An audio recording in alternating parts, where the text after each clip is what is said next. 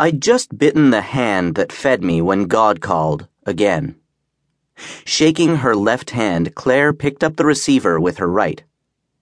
After asking who it was, she held it out to me, rolling her eyes. It's God again. Her little joke.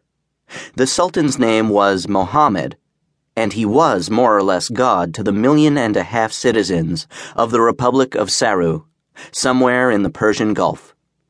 Hello, Harry. Hello, sir. The answer is still no. Have you seen the Mercedes Benz building on Sunset Boulevard? That is a building I like very much. Sure, Joe Fontanilla designed it. He's with the Nadel Partnership. Call him up.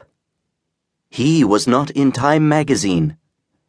Your Highness, the only reason you want me to work for you is because I was on the cover of that magazine. I don't think that's the best reason for choosing someone to do a billion dollar project. It was announced last week that American Harry Radcliffe was awarded this year's Pritzker Prize, architecture's equivalent of the Nobel Prize.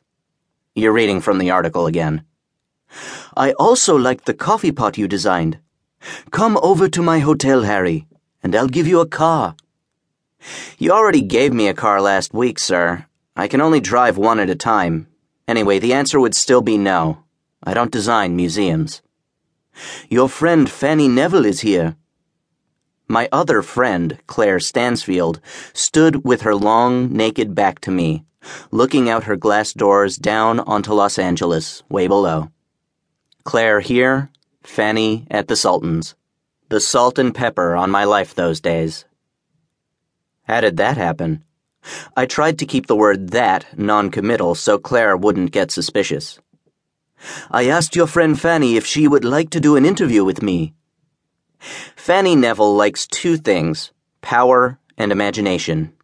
She prefers both, but will take one if the other's unavailable. I was the imagination in her life those days. We'd met in New York a couple of years before when she interviewed me for Art in America. I give good interviews, or did before I went off my rocker and had to drop out of life for a while. I was back in it now, but wasn't doing much besides commuting between these two impressive women, who both said it was time I got off my ass and did something.